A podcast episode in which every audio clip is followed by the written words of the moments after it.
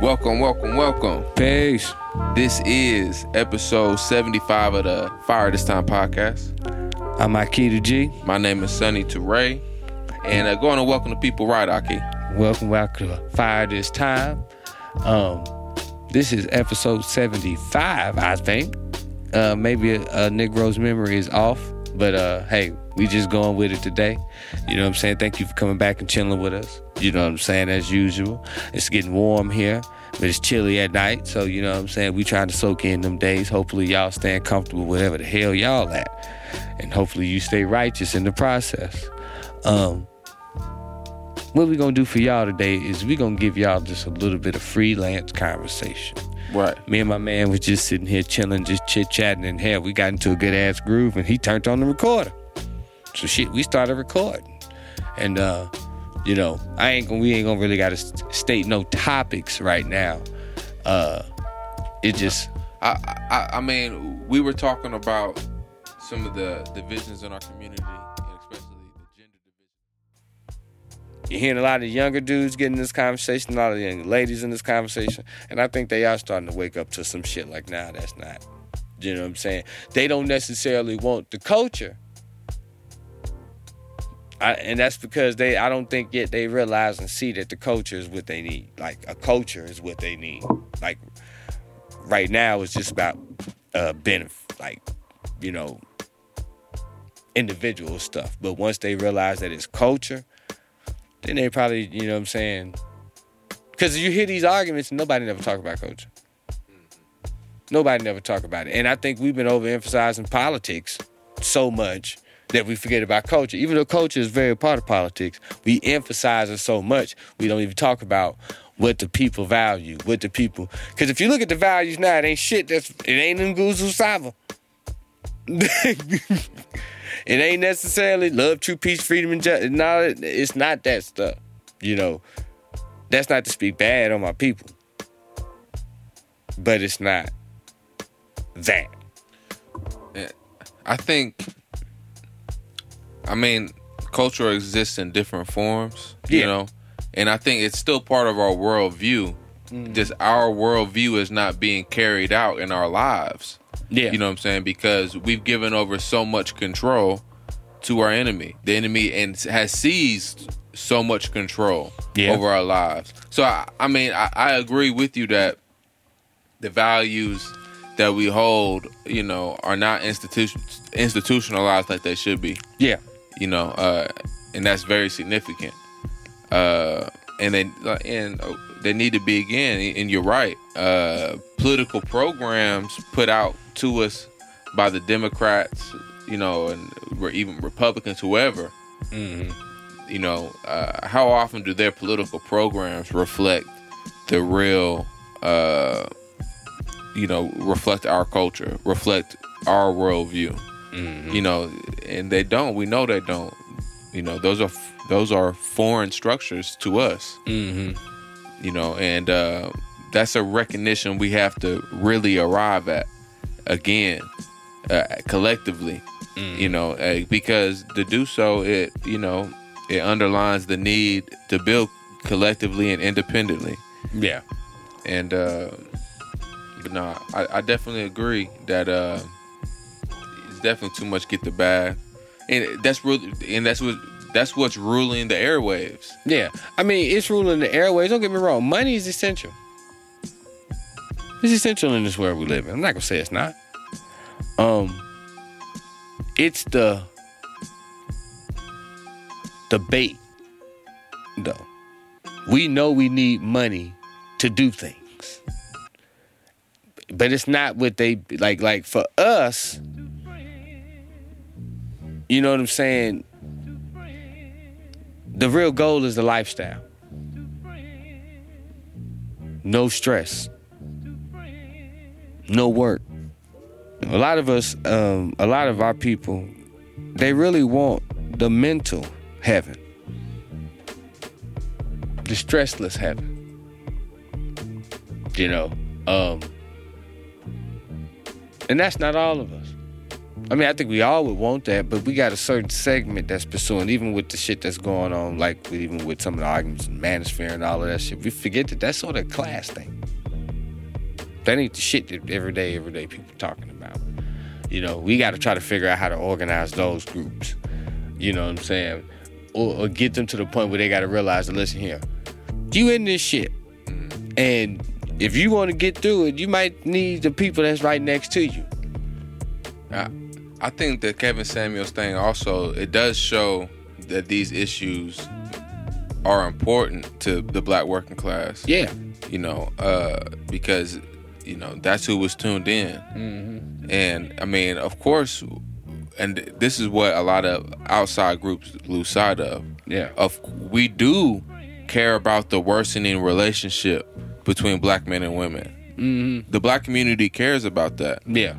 We don't have many viable institutionalized ways out of the mess that we in. So when a platform arises Yeah. that is geared towards that in a way that's culturally relevant for us, we pay attention, you know. And Kevin Samuels wa- was able to do that through an entertaining speaking style Yeah. and, and consistency Yeah.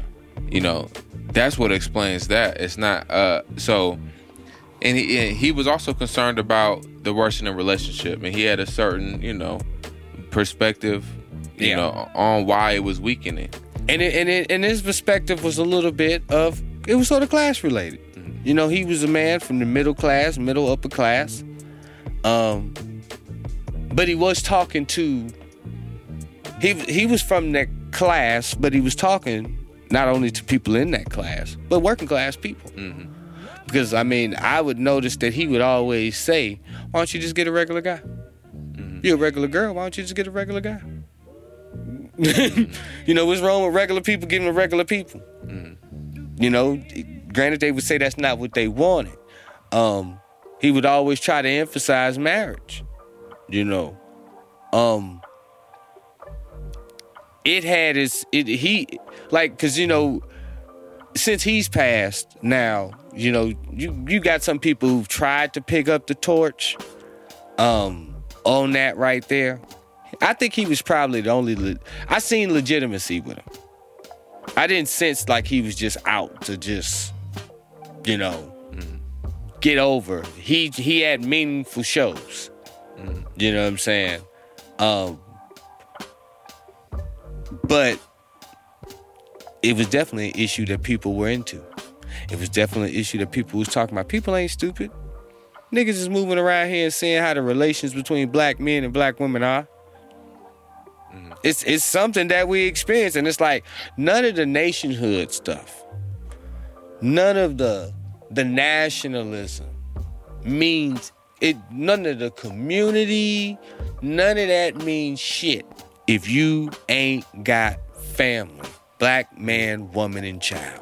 I, I think what made kevin samuel so infamous and he was infamous Yeah, was the fact that he exposed how black women were also able to be misled, misinformed, and misguided by the current system.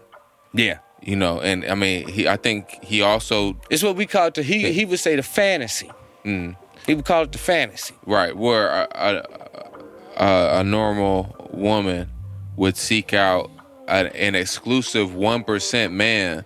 You know, and and and even in her, you know, dating life, you know, uh, would only ever commit to that type of man. Yeah. and of course everybody has their choices It- but the, the- it does it does show it, i mean if and of course this is a cultural thing you know maybe in a very modern white patriarchal but you know but contemporary way of thinking you know what i'm saying maybe there you know there is uh nothing wrong with women staying single unless they become the wife or the girlfriend of a rich man Yeah. you know Maybe sustain societies for You know- long term that way, but a- it may be a reality at some point. We know we know there's parts of the animal kingdom to operate that way. Yeah. You know, uh, but civilized societies, you know, tend to operate in a variety of ways and contemporarily often not that way. uh, where that's seen as a good thing. Yeah. Uh, you know, uh, you know, typically societies are trying to construct cultures that unite people. Uh, you know, uh, for better, for I, I guess for a wider range and list and list of reasons. Yeah. You know what I'm saying? And of course, you know, love and all that stuff too. But uh, you know, this idea that, you know, marriage for the contemporary woman is just uh scratching and clawing towards uh, an elite one percent type of percentile position. Uh, you know, he exposed that, you know, uh, many modern women were inflicted with this type of desire Yeah. and you know uh, many and many people in the audience you know read that as negative Yeah. and uh any of course a black man having a show which routinely points out something per- perceived as negative about black women this explains his infamy I say it like this too. You remember when we was talking earlier and I was talking about bad bitch vocabulary?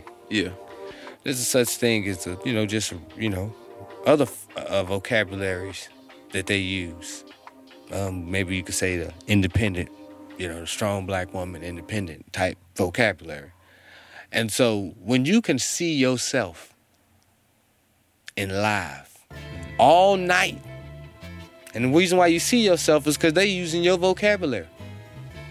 They're using the vocabulary. You use the same as them. Even if you ain't like that, but you're using the same vocabulary. And you can see, like, damn, that shit don't even sound right. Like, you know. And then he'll ask a mystery question. And I have other brothers ask questions. Would you want this for your son? Would you want this for your brother? Everything you just said to me, would you want that for your son or your brother? You gotta relate to something personal, you know. Um, you would see that even some of them would see, like, wow. You know what I'm saying? Um, granted, it ain't wasn't just a woman problem in that. There was a man problem in it too. Um,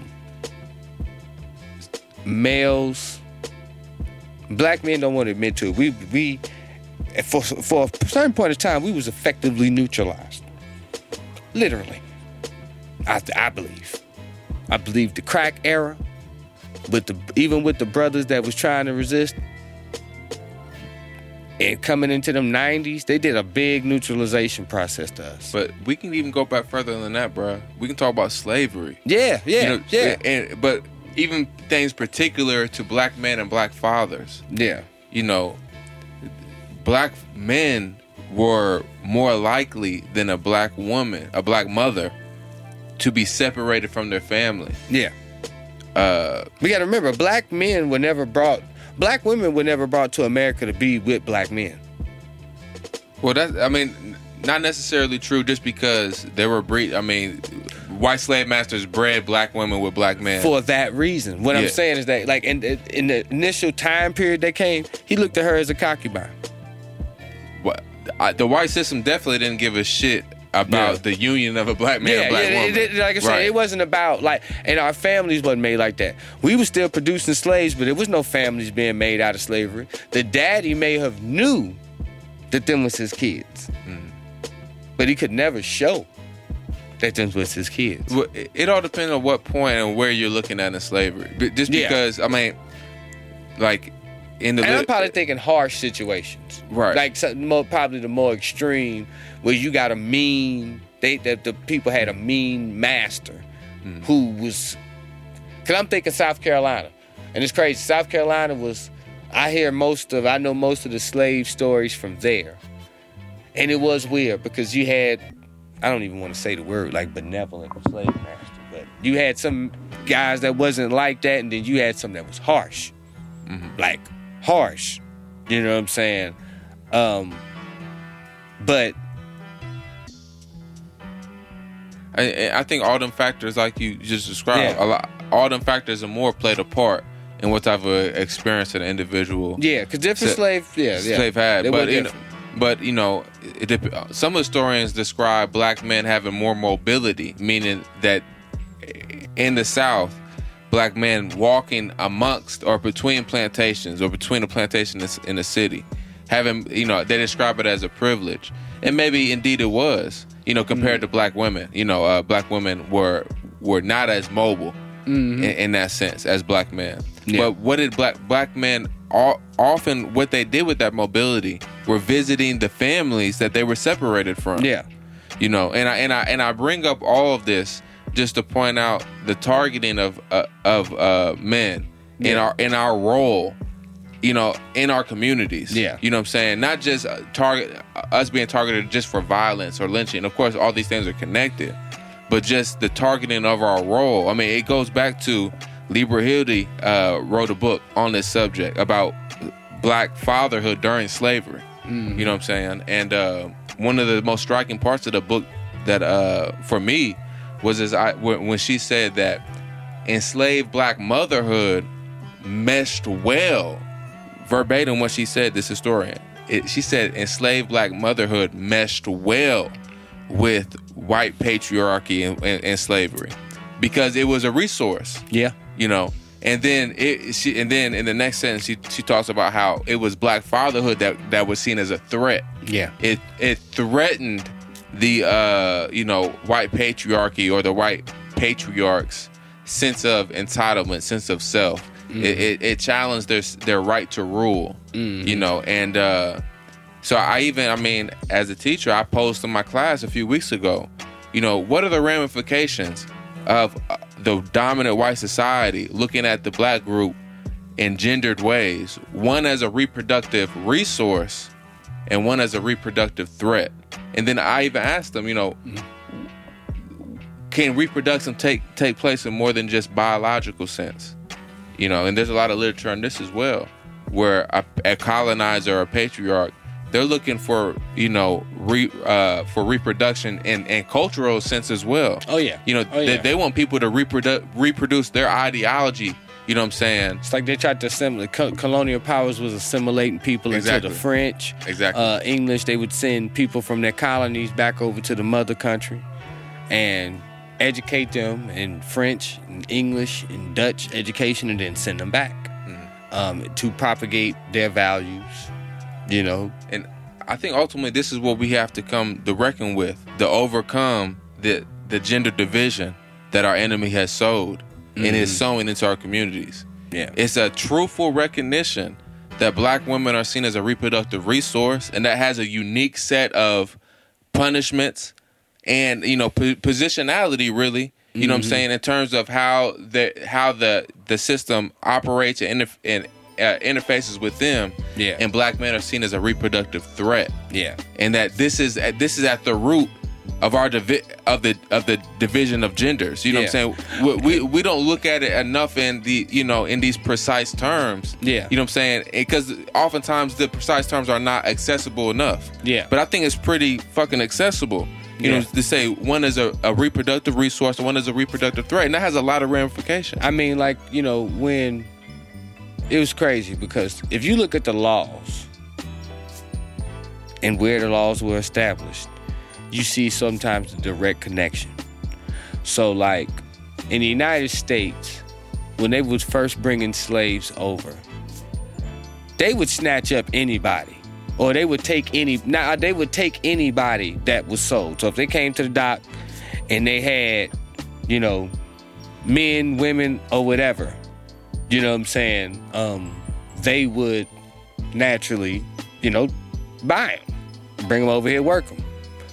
Um, but you look at, say, for instance, the laws that they use, like far as when once they put the legal right over the over the over the woman's womb, the black woman's womb, meaning you know any, any type of any child she produces out of that, the mother's a slave and thus any offspring she has is a slave. That directly tied her into the business of slavery as a as a generator, a slave producer. You know, not not not it was against her will. You know, all of this was done against her will. She didn't have anything to do with that. Um and it was done in the same state with Thomas Jefferson. You know what I'm saying? Good old Pennsylvania. And we already know his ideas about slavery. He was one of the first people that came up with the idea of maybe doing an internal slavery trade. You know, um,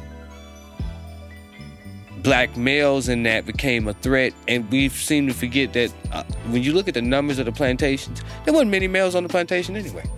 That's not like not like we think. Like we seem to think like it was a 50-50 split male and male on the plantation. A lot of plantations was probably like 70% females. A lot of females was in them fields working. And all the males was out there working. So, you know I'm saying? The ratio was way off and men were not always allowed to even live amongst the women. They didn't like those type of bonds in the early years of slavery. They sort of had like what you would call sort of separate quarters.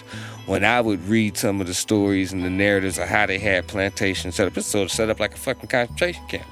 I, I think you definitely gotta, you know, just to be precise, like we definitely gotta look at like it, it, it is all very particular and contextual, like time and place, Yeah. plantation Yeah. and everything. Mhm. Early on in slavery, we do know was a majority man. Yeah. Throughout the slave, the entire Yeah. slave trade, it was majority men that were brought to the Americas in the in, in the Atlantic slave trade.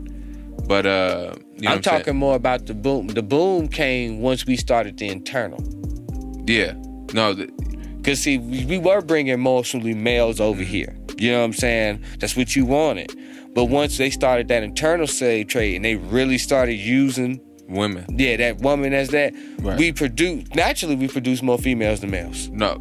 Uh, So that's what was coming on. It wasn't that like you know what I'm saying. It was just more of the the change in the system. For sure, and and I no, I I I, I completely see what you're saying, and, and I appreciate you saying it. And I'm sure that depending on where you was at, the the the lower Midwest, the upper South, the Mm-hmm. the South, you know, and I'm sure it looked differently depending on where you was at, because we know Yeah. we we know that one of the internal slave trades that happened, you know, after the cotton boom Mm-hmm. and after the westward expansion of the United States solidified, you know what I'm saying? We, we know we know there was a massive internal trade from the upper south to the lower south. Yep, and from the east to the west. Exactly right. Yeah. So uh, you know, but you know, not to get lost in the sauce too much in that history, because I know we Yeah. could, we could keep going. Yeah, I, go I, I do. I do want to say something also real quick that's that's related though. Yeah. Uh, uh, and see what you know you think in, in, about this as well. You know, oftentimes we hear from uh, you know uh, you know certain Hebrew Israelite types, or you know we're the real indigenous folk, or we're the real Jews, and you know uh, those type of folk in our community. Yeah. Um, you know they always point to the fact that so few of the slaves that were brought to the Americas were brought to the United States. Mm-hmm. And I think we have to recognize that for a, a long time, and init- initially, when slavery kicked off, you know, these colonies were owned by the British. And also, several islands in the Caribbean were owned by the British. Yeah. You know, and of course, uh, in in event, even though the British and the French were often at odds, and of course we know that uh, that who became the Americans, the American colonists and the English were often at odds. We know French, you know, uh, was playing a part in some of this, but you know, we we do know that eventually all these entities came together in unity to oppose the Haitian Revolution. Yeah. You know what I'm saying? Yeah. But uh, you know, all that to say, you know, my original point on you know talking about migrations that you know, s- like Jamaica, for instance, this is that was a a, a British colony, mm-hmm. and it was in the Caribbean and places like this where slaves would be seasoned, as they would call it, Yeah. and then sold again up north. Mm-hmm. You know, so there was a there was a huge traffic of slaves mm. between the uh, mainland, what became the United States, and the islands, where which were, I mean, you got to think Haiti at the time of its revolution was not seen as just one piece of land amongst many. Toussaint fought in the Revolutionary War. Real quick, Haiti was seen as the most lucrative piece of land on earth Yeah.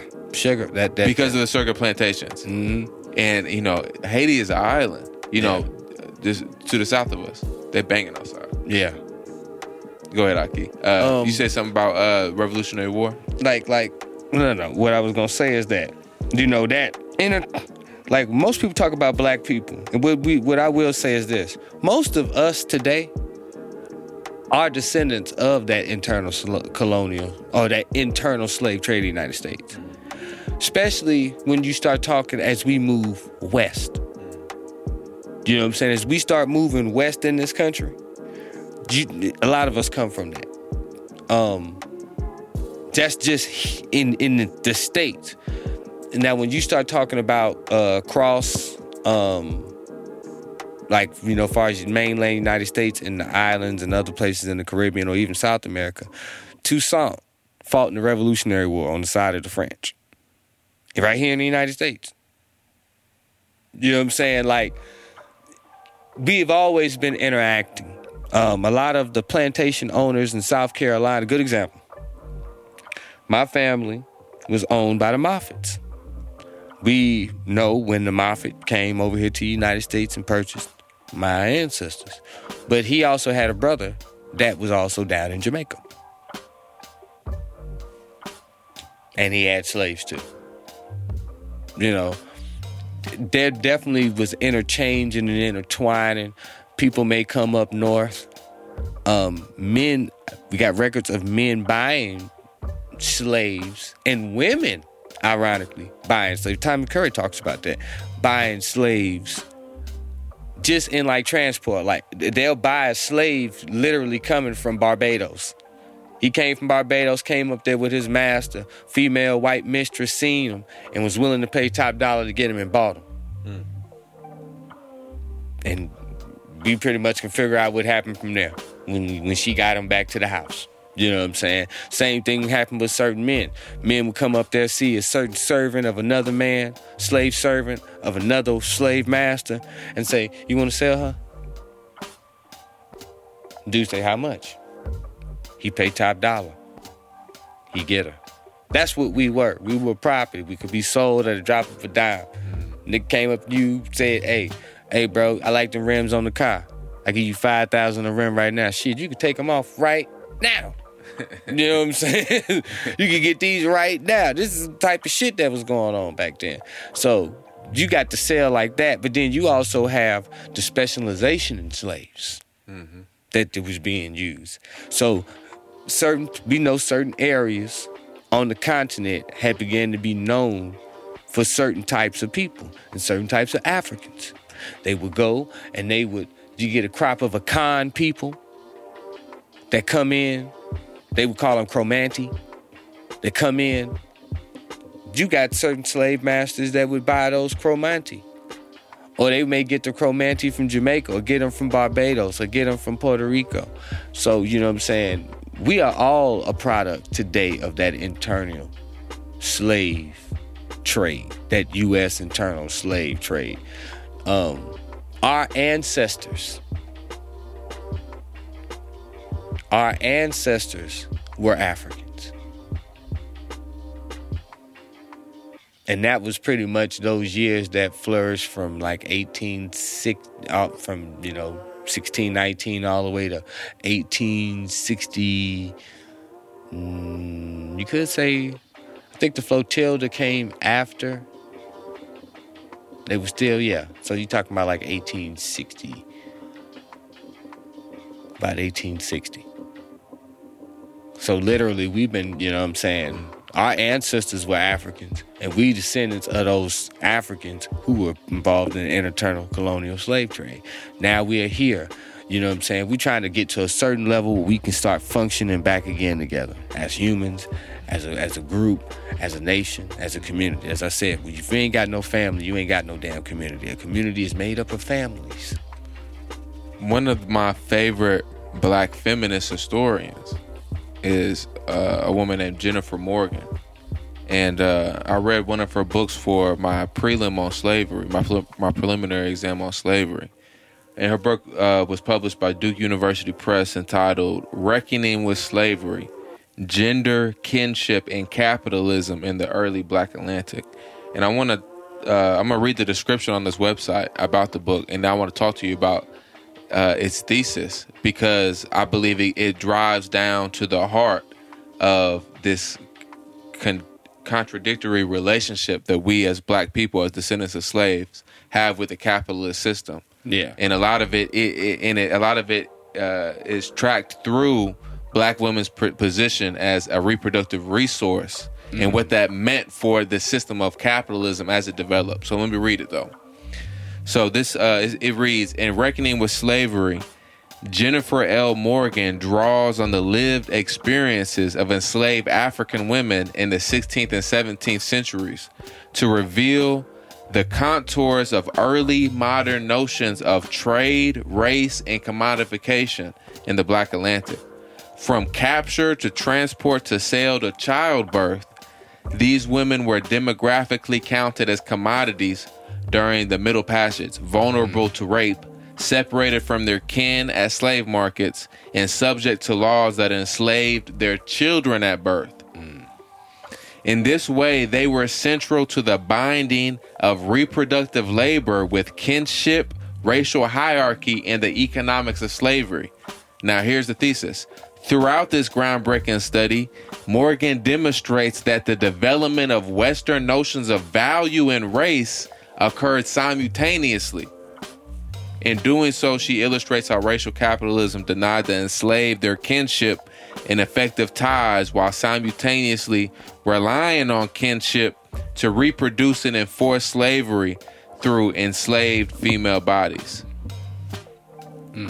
And, uh, you know, from what I read of the book, because I have it, uh, you know, I enjoyed it. I, I haven't read much of it, but, you know, this thesis always struck me, you know what I'm saying? Just as being pivotal to our understanding of, you know, capitalism, its origins, and also uh, how deep of a pit we're in as far as I mean, when black women's reproduction is critical a critical piece to the understanding of the notion of value itself in this society, in this capitalistic, vampiristic society.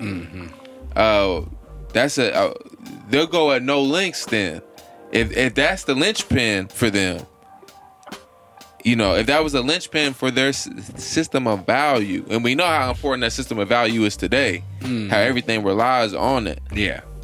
Uh, you know, we know how we we understand that we know how deep we're in. Of course, just from reading that description, I do wonder how you know where she is of black males' sub sexual subjectivity, sub, you know, uh, subjugation, oppression, exploitation.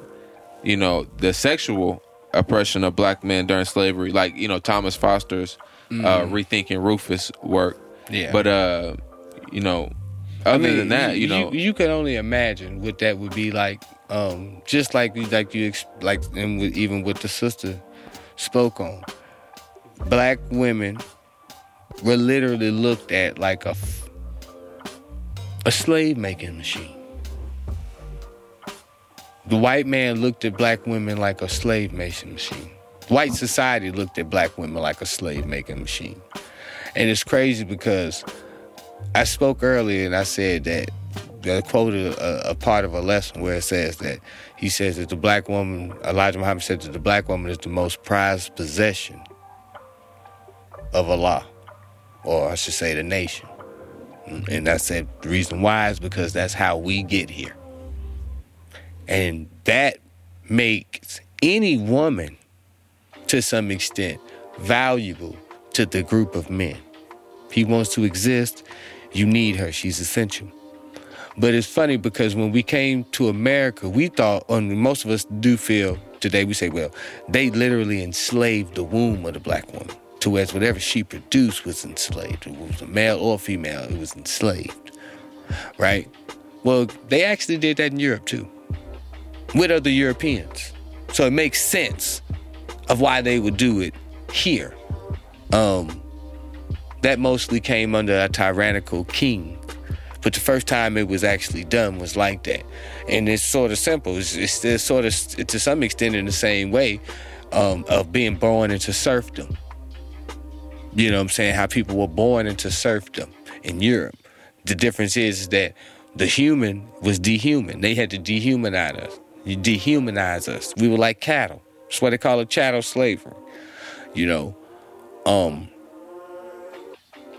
the level for black men definitely would be hard to calculate. But like I said, I don't put nothing past these Europeans. There's no doubt in my mind that think about a male who had a child with a woman that he loved. Think about a man who's on the continent and is being taken, and his child being taken to any season.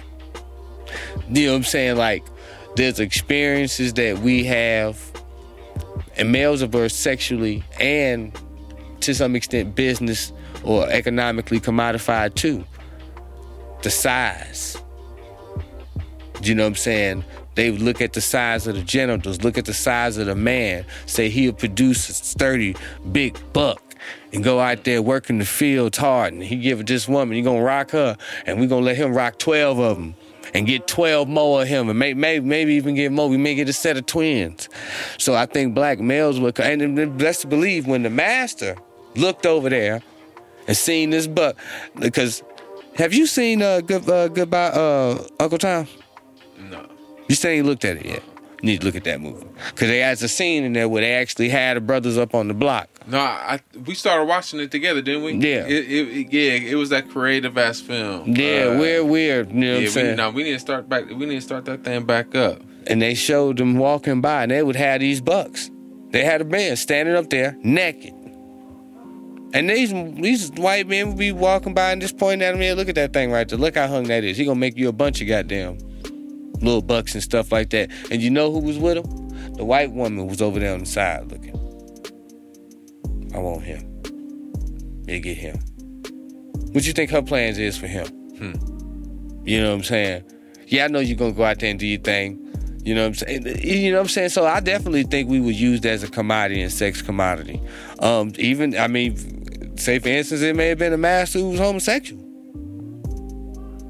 And you know, he wanted to, you know what I'm saying? He seen him and we had the same, you know what I'm saying? And I think in so many ways we were commodified, just literally for our physicality.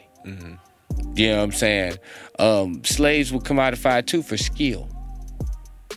You know, a lot of people from Sierra Leone and stuff in Senegal was taken because of rice. So they were taken to places like South Carolina Georgia, working rice plantations stuff like that. You had other people that was good at other things. So just depending on, you know, the time, the period, slave slavery, the system of slavery evolved. You know, I don't think we've ever looked at the impact as deep though on how it affected black men, especially as a sexual commodification, but also an economic one. Because if if I can, there's stories of whole slave plantations, and most people think plantations were super big, like they had 300 slaves on them and stuff like that. There's only a few slave plantations like that. Slave master may may own 200 slaves, but there was never 200 slaves on one plantation. He owned many plantations, and he had many different slaves on them. So you may find a plantation that got just 15, 20 people, but that 15, 20 people is a whole damn family. That started from a, a, a, a one slave and another slave. They had kids. All of them was enslaved. They had kids. All of them was enslaved. Now you got 15 people on a farm. They all related. They cousins. Some of them may be thinking they brothers and they, you know what I'm saying?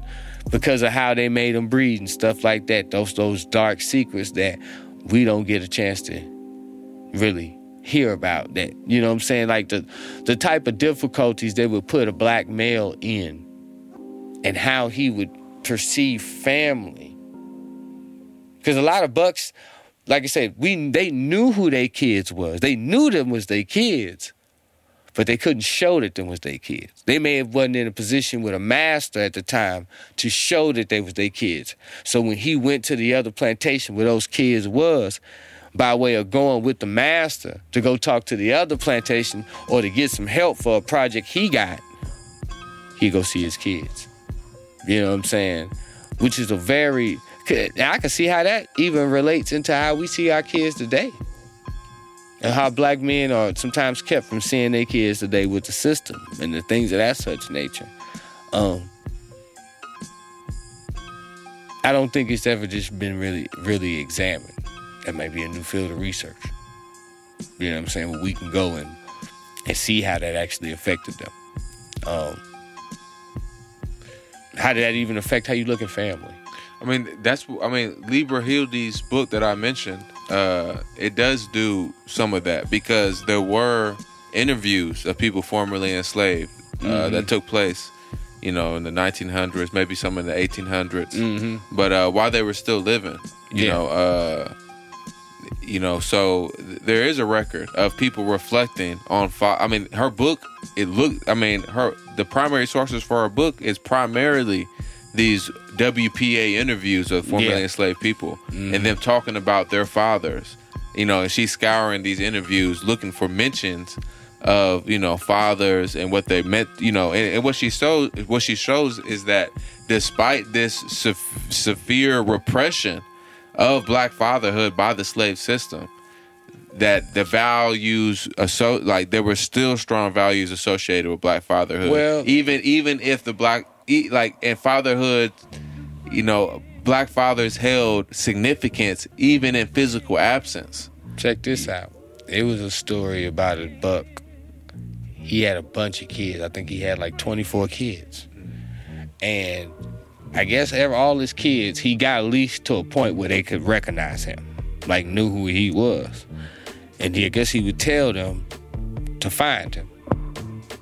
Well, Civil War happens. Slavery's over. All his kids, they, they eventually found him. They came back, you know what I'm saying, and found him, you know. And it showed, like you say, it shows that even and he and he and he was from a breeding farm. Because the kids was able to stay there long enough with their mothers mm. to be weaned mm. and to, you know what I'm saying, get the basics of, you know, of moving around and then they shipped off and so, You know what I'm saying? But, you know what I'm saying, his kids came back and found him. And after slavery, you see a lot of even men looking for their children, mm. looking for their wives that got may, may have got sold off or taken off. Um, so I mean fatherhood was revered because it wasn't it's father fathers and black men were not what people paint us out to be today. So fathers were loving and caring and compassionate. But then it was some times when they did some stupid shit. Because if the white society could accept black men as those things, then why did they enslave us? Why Yeah. did they? I mean, because a part, a big part of the rationalization around slavery of an entire race mm. was that they needed the patriarchal guidance and close hand of these paternalistic slave masters mm. who would, you know, lead them along their way towards being civilized one day Yeah. and being deserving of freedom one day. This is how the American white consciousness rationalized slavery Yeah. for hundreds of years. And uh, so, yeah, of course, you know, uh, maybe we can, you know, move the conversation to the next step, or maybe you know, at, at least motion toward it, and maybe talk about it in our next episode. But after slavery, things change. You know, no longer are black people during slavery. For the longest, black people are looked at as an effeminate race, Yeah. an effeminate race, childlike race, in need of white patriarchal guidance Yeah. by and that's by white men and white women. Mm-hmm. We know through Stephanie Jones Rogers' work that in Georgia, at least, at some points, what forty percent of the slave owners were women. Yeah. I think that's what her research showed. Uh, yeah, South Carolina, it was about like 30%. But there you go. So I mean, the, the white women are a very a very significant player in, in the slave game. Mm-hmm. Yeah. Yeah. Uh, but I mean, anyways, after slavery, the depiction of black men and black masculinity changes. Hypersexual.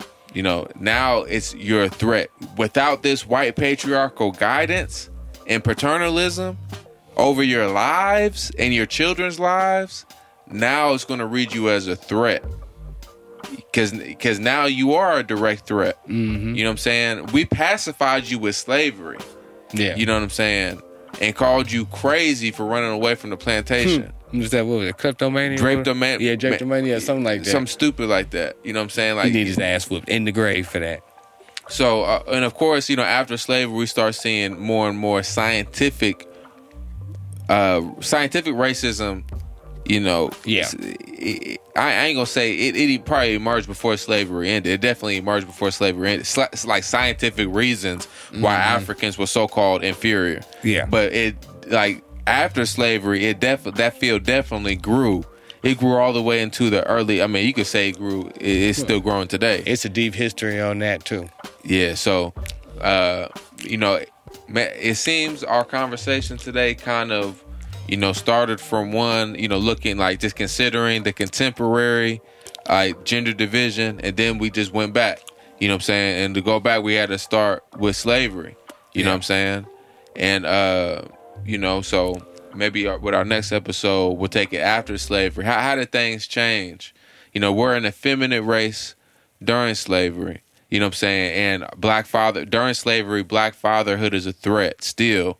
Black motherhood is a resource. So how do things change after slavery? Because things also change for black women. How black black women are interfaced with, you know, Yeah. uh, or interact with the white system. You know, and uh, this is also uh, after slavery, the curious growth of feminism. Yeah. You know, uh, so as a And it's crazy too, because like that little time period after slavery from 1865, you don't really see too much interaction between African American women and feminists and white women, and white women. Right. Yeah. You Yeah. don't really see that interaction because black women technically got freedom. Mm-hmm. Um, they didn't get the right to vote. Did they get the right to vote with black men? who black women? Yeah. no, no, no, no. They didn't get theirs until the, the night 19. Right. Yeah, okay. Then. Cause, I mean, uh, yeah, women could because women couldn't vote. Yeah, period. Okay. But but I mean, I, uh, a lot of people try to read this as you know a situation of drawing together black women and white women's uh, political cause. Yeah. you know what I'm saying. But I, I definitely still resist that. Uh, you know, just in the sense that I mean, when black men got the right to vote, uh, they used it. You know, uh, in terms of community. Oh, yeah. I mean, I mean, Oh, yeah. There, there Oh, was yeah. writings about it back then oh, yeah. Uh, about how they used the vote uh, and voted on behalf of their families. Shoot, man, we put senators and and, and, and people in public office and and bought slaves back, brought family members back, began to open up some of our earliest businesses. Um, and we was doing all this shit under pressure. it was pressure there, you know. Um, and then they had to combat, uh, you know, intellectually because you had a lot of that white supremacist pseudoscience coming about at the time.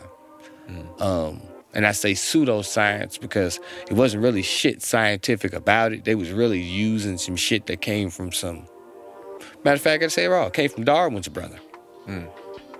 Darwin had a brother who wrote very heavily, but he was into esoteric shit, like that new wave thought type stuff. You read some of his books and stuff like that, and then you see where the scientific racism shit come from. You'll find out where Hitler get all this Aryan race and all this other stuff from. So you got this type of shit coming up, and black people are fighting against it effectively. I mean, W.E.B. Du Bois did a hell of a job.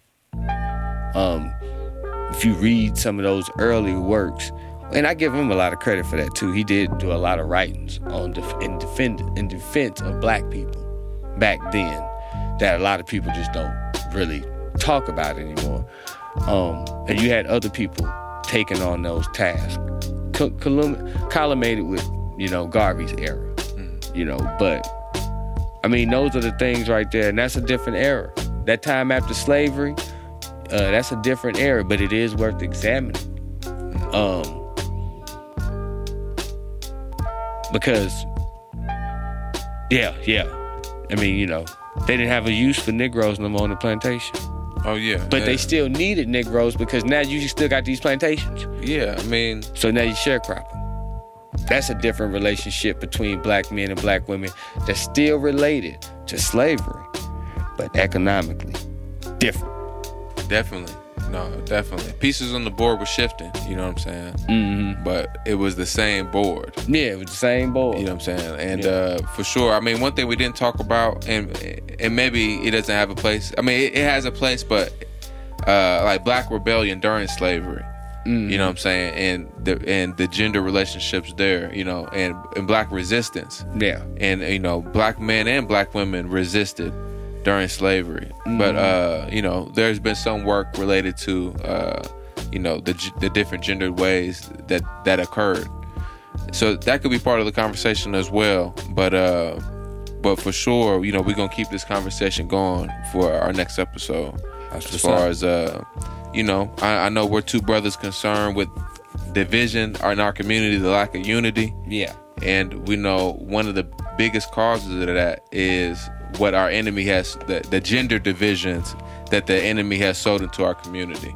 So, you know, looking at it historically in a series, I think it's worthwhile. Uh, definitely worthwhile. Definitely worthwhile. So, uh, with that, you know, we're going to say keep the fire burning. We're going to catch y'all next time. All right. Peace. Peace.